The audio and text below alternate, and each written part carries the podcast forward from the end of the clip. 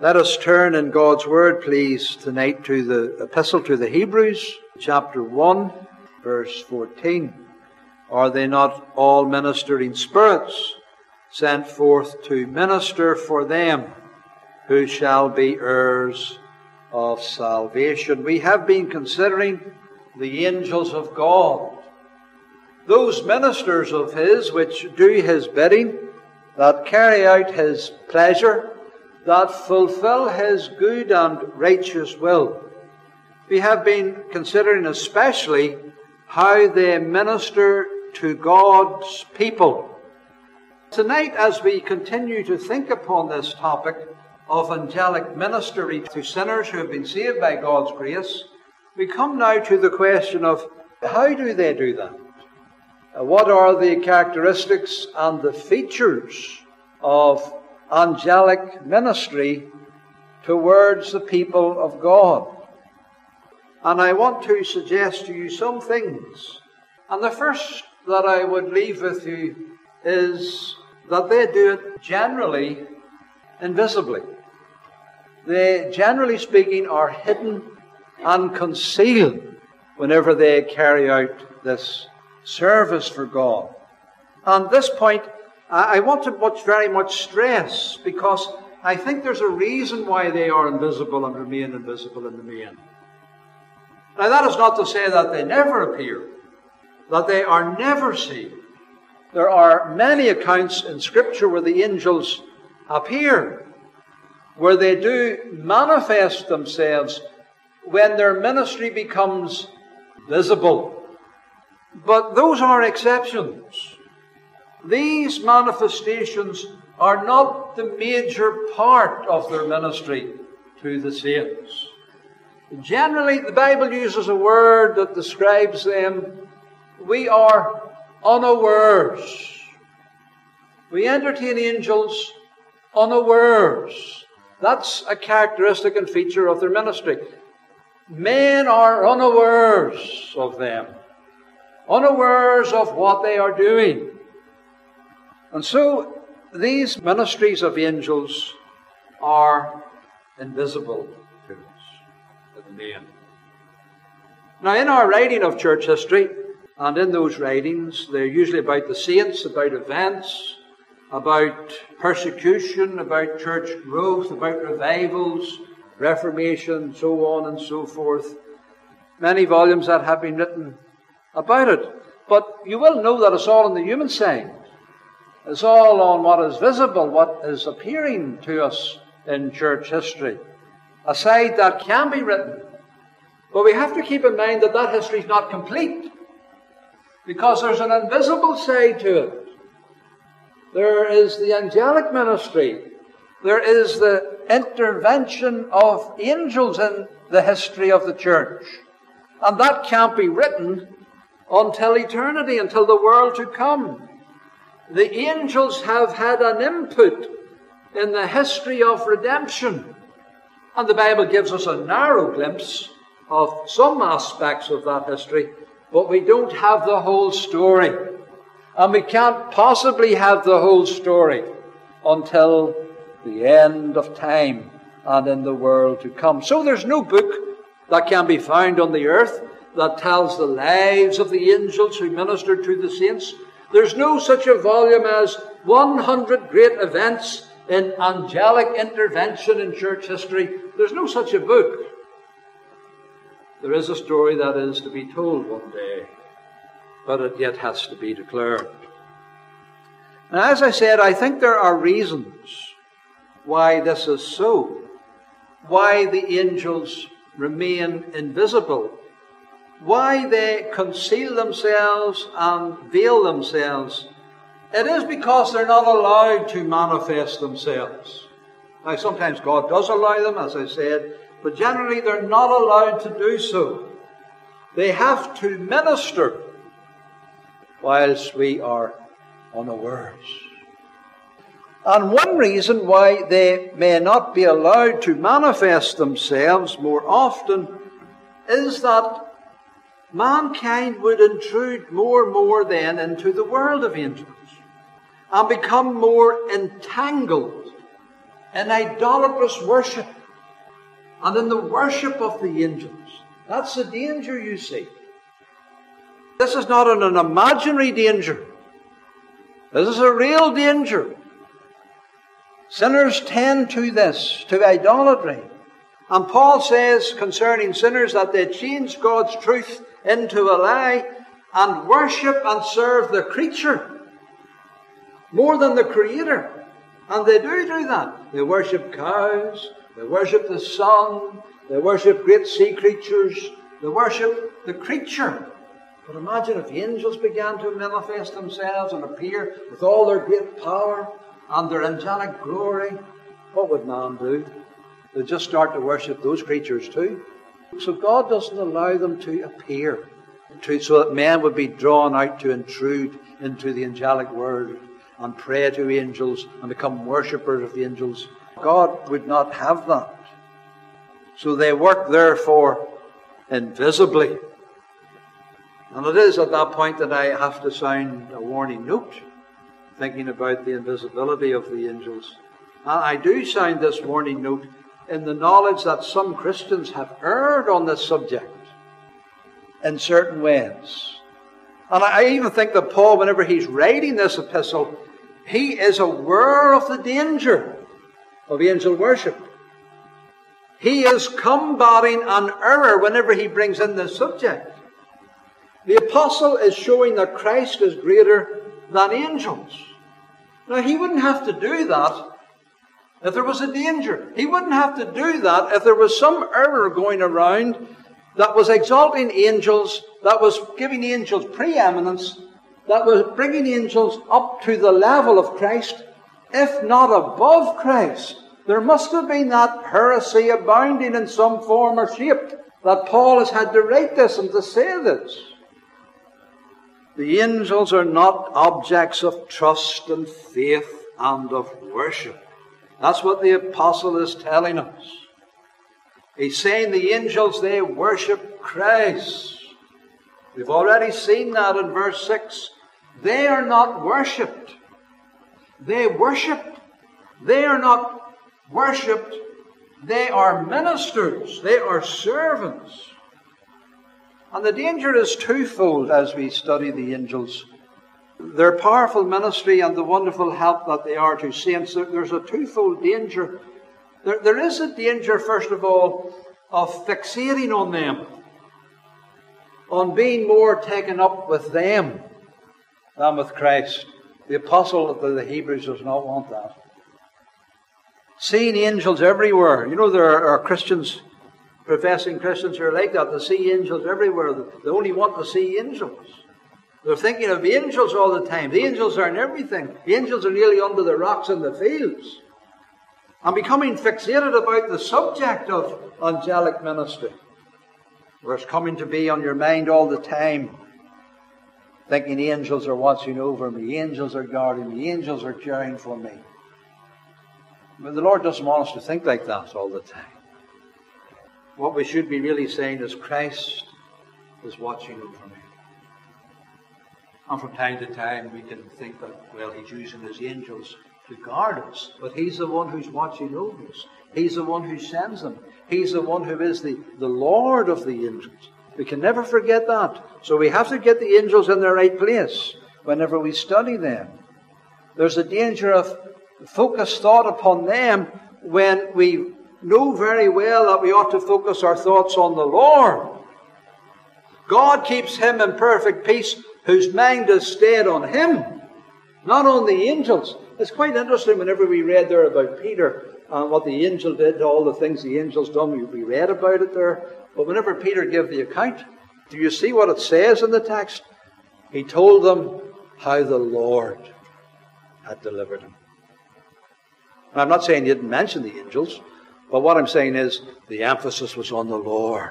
The Lord did it. So we have to therefore keep the balance. And in the balance, God and His Son are up there in the heights, and the angels are much, much lower down. So never forget that balance. God and His Son are in our hearts, never the angels. The other danger is to worship them, to be tempted to pray to them, to be tempted to ask them for their help, their intervention, to ask them to even pray for us, to intercede for us. Now, we do believe that the angels do pray. I think that's maybe certain in our understanding that they do pray and commune with God in that way. But we, we can't ask them to help us. In some forms of Judaism, and, and more importantly in church history, there have been times when the angels have been worshipped. That's, that's a sad fact of the matter. The era of angel worship is very old. It was around in the days of the apostles, in actual fact, and as I say, this is one of the reasons Paul's writing the chapter the way that he does.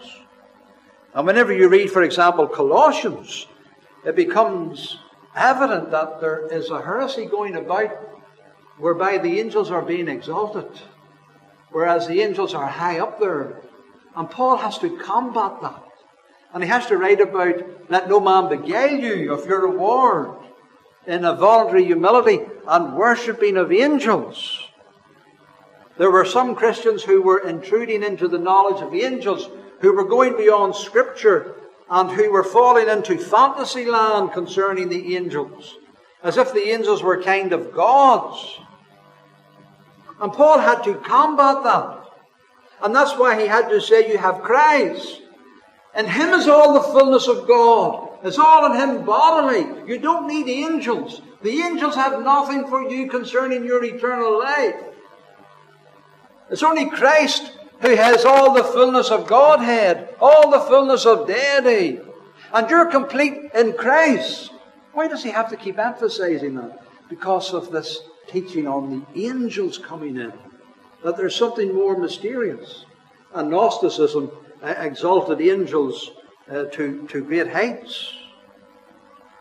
And so it's easy to make an unbiblical shift.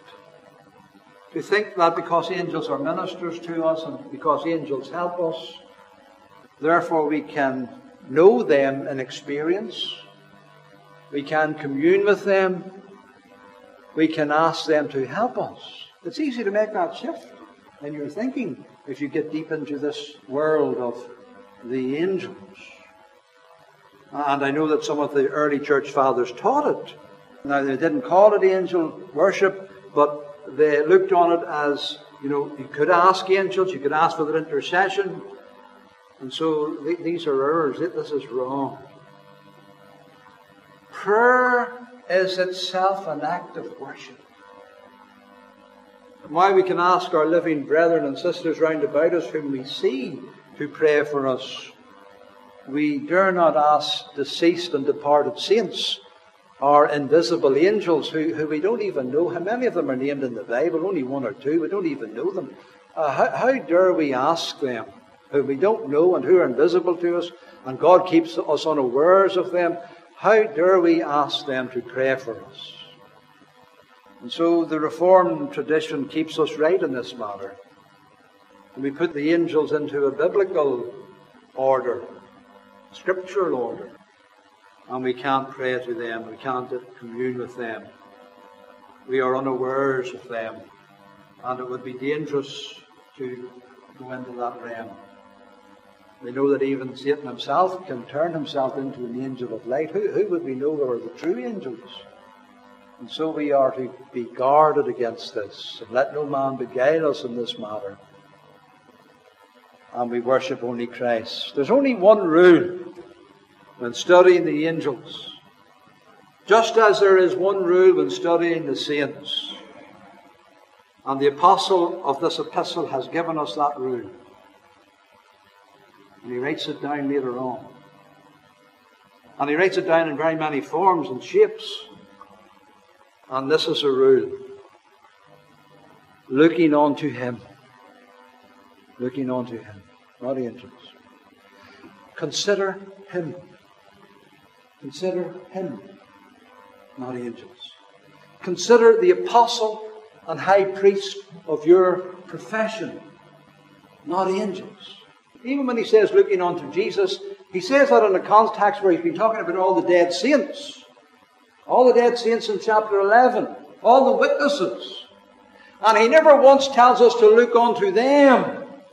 He tells us to look unto Jesus. And so that's the Reformed teaching. We pray to Christ, we look unto Christ, we glorify Christ who sends his angels to minister to us, and they remain invisible and we remain unawares of them so that we are not tempted into this area of idolatry.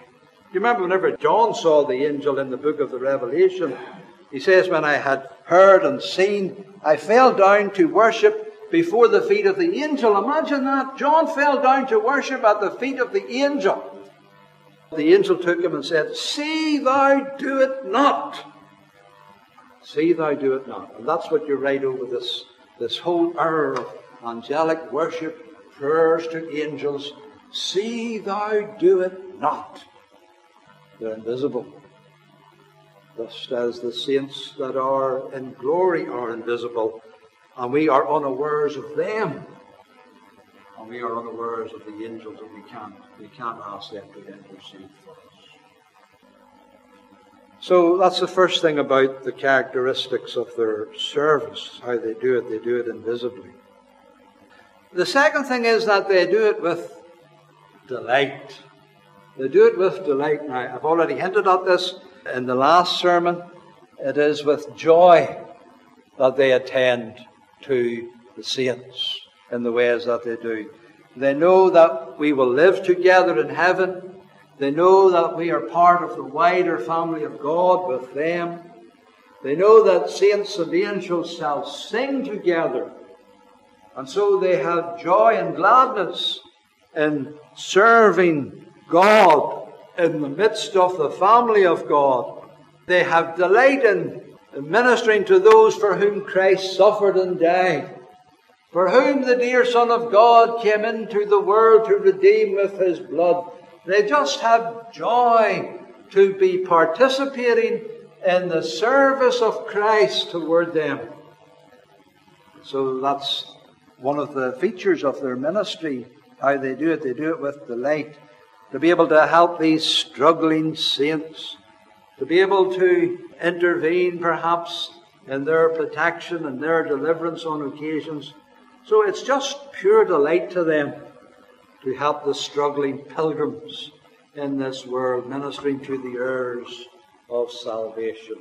They do it with pity and mercy. I think that's something that they learn about they weren't allowed to have that when their brethren fell. No mercy for the fallen angels. Uh, how are they going to grow in mercy? How are they going to grow in pity? How are they going to learn anything of this attribute of God unless they learn it amongst us? So they do it with mercy and pity increasingly as they, as they learn this, as the Lord causes them to grow in it. Because angels grow too, you know. They're not like God, just, you know, they're all there, immediately perfect, absolutely perfect. They're perfect, they're not sin, sinful in any way, but, but they're not absolutely perfect. They grow and grow and grow in the knowledge of God and become more and more like the Lord. And mercy and pity is a characteristic of their ministry that they can exercise towards the Lord's people. They begin to feel as their Lord feels. Sinners saved by grace, it causes them joy. They can go back to heaven and they can have rejoicing in the presence of the Lord over the poor sinners that have repented. And so there's delight there, but there's also uh, this mercy and this pity, this kindness. The devil doesn't have it. The fallen angels never learnt it. They don't even have any mercy and pity among themselves or for themselves. And there's no delight and there's no joy either. But these holy angels have it in ministering to the church of Jesus Christ. They also, we are sure, do it with power because they are mighty angels, as the Bible calls them. They have great power. They excel in strength, the Bible says. There is nothing like the power of an angel greater than the power of a massive army, greater than the power of the Assyrians, greater than the power of the Russians and the power of NATO or whatever. The angels excel in strength. They're the Lord's army. And there's no power like the army of the Lord. And the Word will find that out at the end. When He comes back again with His holy angels. These mighty warriors. And so they have strength. And they have strength to restrain the demons. They have strength to head the people of God in the spiritual warfare. They have the power to do it. And they exercise that power in the divine providence as God leads them and guides them, directs them, and commands them. So they do it with power. They do it with speed as well. I think we maybe mentioned this last week as well in another context. But they get there on time. They never arrive late. They are right there at the minute that they are needed. For God sends them beforehand. How long beforehand we don't know. Probably not long because they move speedily, because they're not affected by gravity. They don't have the same relation to matter as we do, and therefore we are sure that they do it speedily. Not omnipresent, not like the Lord in that regard, but they can get about from place to place fast. And so they're never late. And God sends them on an errand to the saints. And we are sure also that they do it with the wisdom of God. They're wise. The Bible talks about being wise like an angel. And they are wise. Very wise. They don't make any mistakes because the Lord has endowed them with heavenly wisdom. And whenever the Lord sends them to do a ministry, they know how to do it. And the Lord wouldn't send them otherwise if they didn't know how to do it. The Lord doesn't send them beyond their capacity, beyond their abilities. He knows that they're able to do it and He sends them to do their work. And so they come and they do it with, with wisdom. And they do it righteously and justly. They don't war a warfare wickedly. They don't do anything wrong. They don't war the way the demons war and the devils war, but they war in righteousness. They war in justice. They war in the way that their king wars, with his scepter of righteousness. And so we are sure that they, they minister justly the word of God. They do it righteously. And they also they do it successfully and effectually as far as, as it is in their power to do. They don't sin, they don't fall, they don't come short. God commands them, as I say, only within their capabilities, and they are equipped for it. They never fail in their duty. They never come short in the, the will of God that they are to carry out. They're not like us.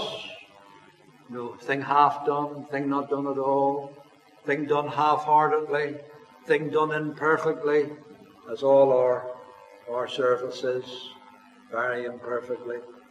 We do it without success very often, but the angels are, are not like that. They have success, they have ability, they don't come short. The angel of the Lord encampeth round about them that fear him, and delivereth them. And delivereth them all the time. If they're sent to do it, if they're sent to encamp, if they encamp the church, they deliver them. They do. They have success. Doesn't say I might deliver them, and could possibly deliver them. No, it, it's done. If the angels are sent to guard someone, he's guarded. If the angels are sent to send someone out of prison, he's brought out of prison. If the angels are sent to give a message to someone, they bring it. If they're sent to bring a plague, the plague comes. And it does its destruction. He shall give his angels charge over thee to keep thee in all thy ways. They shall bear thee up. They'll do it if they have to do it, if they're called to do it, if they're appointed to do it. that will intervene. Remember Daniel in, in the den of the lions. The lions lost their appetite. They didn't open their mouths. why did they not open their mouths? Why did they not eat Daniel up? And Daniel says, My God sent his angel. That's what happened. The, the angel took their appetite away. The angels tied them up physically so that they didn't dare open their mouths. So that they couldn't hurt me, he said. And those angels came in time. You know, it wouldn't take those lands long, you know, to have Daniel devoured and just threw him in. I'm sure those, those lands were half starved, ready for the first human feast that would come along. That's the way it usually would be. Well ready for a feast, thrown in, and the dinner would be over just like that. But the angel was in time. And the angel was successful. The angels can't be late if God sends them. It would be a disaster. So they're always on time. They always work successfully and effectually and powerfully, though we're unawares very often that it was angels that did it. They do it as unto Christ as well. How, how do they minister to the saints?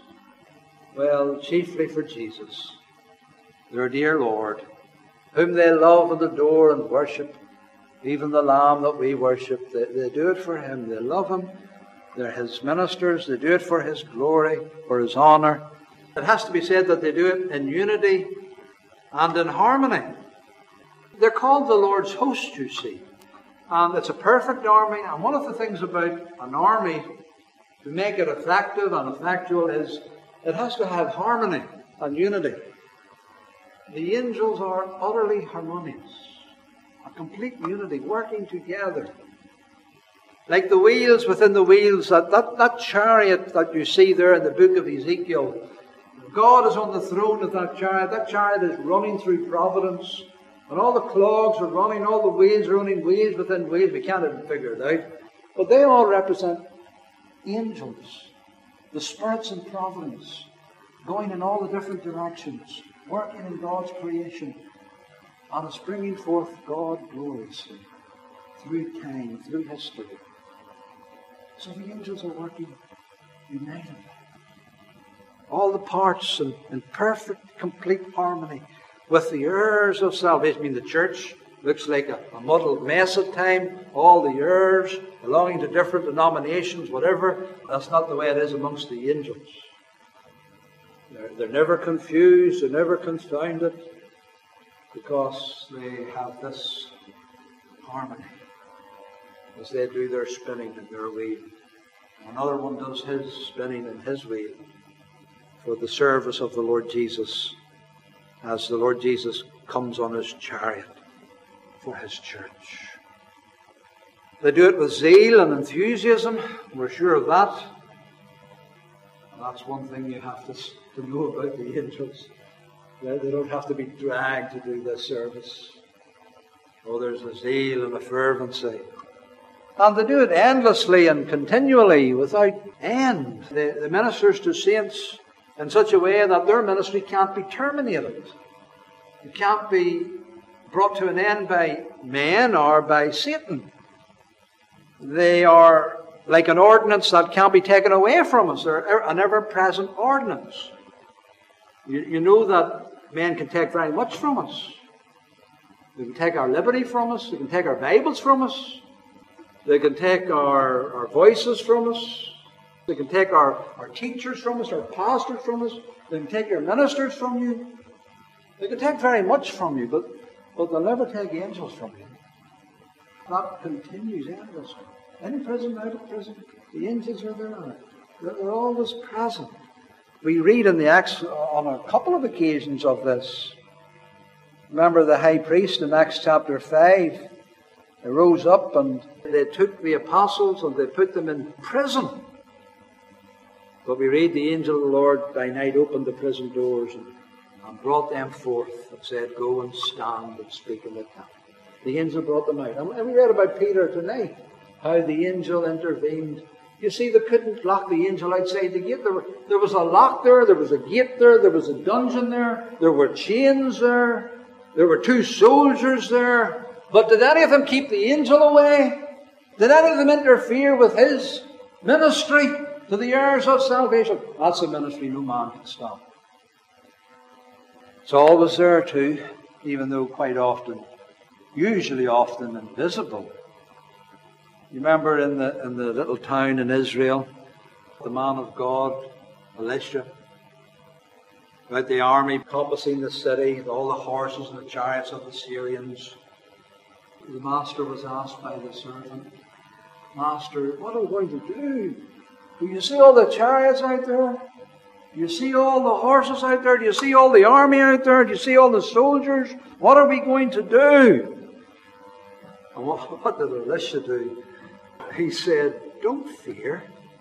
Don't fear. And Elisha bowed his head and he closed his eyes. Says, Lord, open the eyes of this young man. And after he prayed, the servant could see all the angels on the hills, all the angelic chariots, all the angels of fire, the fiery angels. They were there. Now, they didn't intervene, but they were there. They were present. The Lord says, I can call 12 legions of angels. They'll be here in a second. They're, they're present. They're about. They're, they're continually there. And in great numbers too at times. So the Lord's angels minister continually without being prevented. And they do it terribly and fearfully as far as the enemies of God are concerned. The heirs of salvation have enemies, you see. And much of the ministry of the saints is in relation to the enemies of God's people. And whenever the angels of God work in the enemies and amongst the enemies of the people of God, it's fearful. The angels can cut down the enemies of God, or cripple them, or take the chariot wheels off their chariots, or intervene with their machinery cause it all to go haywire and wrong. Remember how the angel of the Lord came amongst the camp of the Assyrians. They had their guards on the camp. The outer perimeter didn't stop the angel. There was only one angel too. I'm sure a lot were present, but it only took one angel to do the deed. One angel. The angel of the Lord went forth and smote in the camp of the Syrians a hundred and fourscore and five thousand, a hundred and eighty-five thousand souls, and they were dead corpses in the morning. Awesome, fearful, terrible, as they ministered to the heirs of salvation in cutting down their enemies. Herod discovered the terribleness of angelic intervention. I don't even suppose we know that it would have been an angel at all, only except the Holy Spirit as recorded in the book of Acts. But you remember Herod, how he spoke, he had a great oration, and the people, oh, he's a God, that's a God who's speaking up there. Herod liked it. And immediately the angel of the Lord smiled. I don't know if he died there immediately. Maybe took a while to set in and die, but that's when the angel did it. He smote him. And the final outcome was that the worms eat up his bowels and all his insides. And he gave up the ghost. And I think even that secular history tells us that that Herod had an awful death. But it was an angel that did it. Oh, Rather fearful whenever they minister for the saints. And the world will find that out when they come back again. The Son of Man shall send forth his angels, and they'll gather out of his kingdom all the offenders, all the enemies of the people of God, all the transgressors, and all the unconverted. They'll sever them from amongst the people of God, and they'll cast the wicked into the furnace of fire, as it says. Terrible. The angels do that ministry. Part of the ministry for the heirs of salvation. There will be weeping, wailing, and gnashing of teeth. Fearful. Now, in contemplating how angels minister to saints, we see here, in many respects, a pattern for ourselves, don't we? Pattern of ministry. We cannot worship angels, but I don't think there's any harm in following their example in some respects. Now, not, of course, in sending plagues and cutting people off. That's not our, our ministry to do that. But in other respects, we can imitate them in their ministry. And we should learn to imitate them in their ministry. I think that's one of the reasons why God tells us so much about the angels. It is that we may imitate them as they're set forth before us in Scripture. They worship Christ. And so should we. They worship Christ with great heart fervency. So should we. They serve the saints. So should we. We should serve one another. They study holiness. So should we. They are holy before the Lord, and so should we be. They minister with delight, and so should we. They minister with mercy and pity, and so should we. They minister with zeal and fervency. They minister with wisdom. They minister in unity and in harmony as a body together. And so should we. We should imitate them in these regards. I remind you then how great is the Lord's love for you, his people. Whenever he sends such ministers to help you and to aid you. And we have to again remind you that sinners miss out on so much in their rejection of Jesus Christ. Sinners without Christ ought to reflect on the blessedness that they miss in rejecting the Saviour. And this is part of the blessedness that they miss. They miss, obviously, forgiveness of sins, of the peace of God, and the indwelling of the Holy Spirit so much.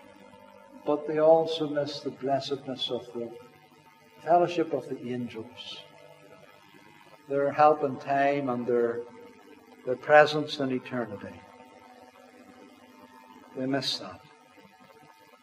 Not only do they miss that, they have the terror of having the angels come to them in their awful power and sending them to hell. So don't be a sinner outside of Christ.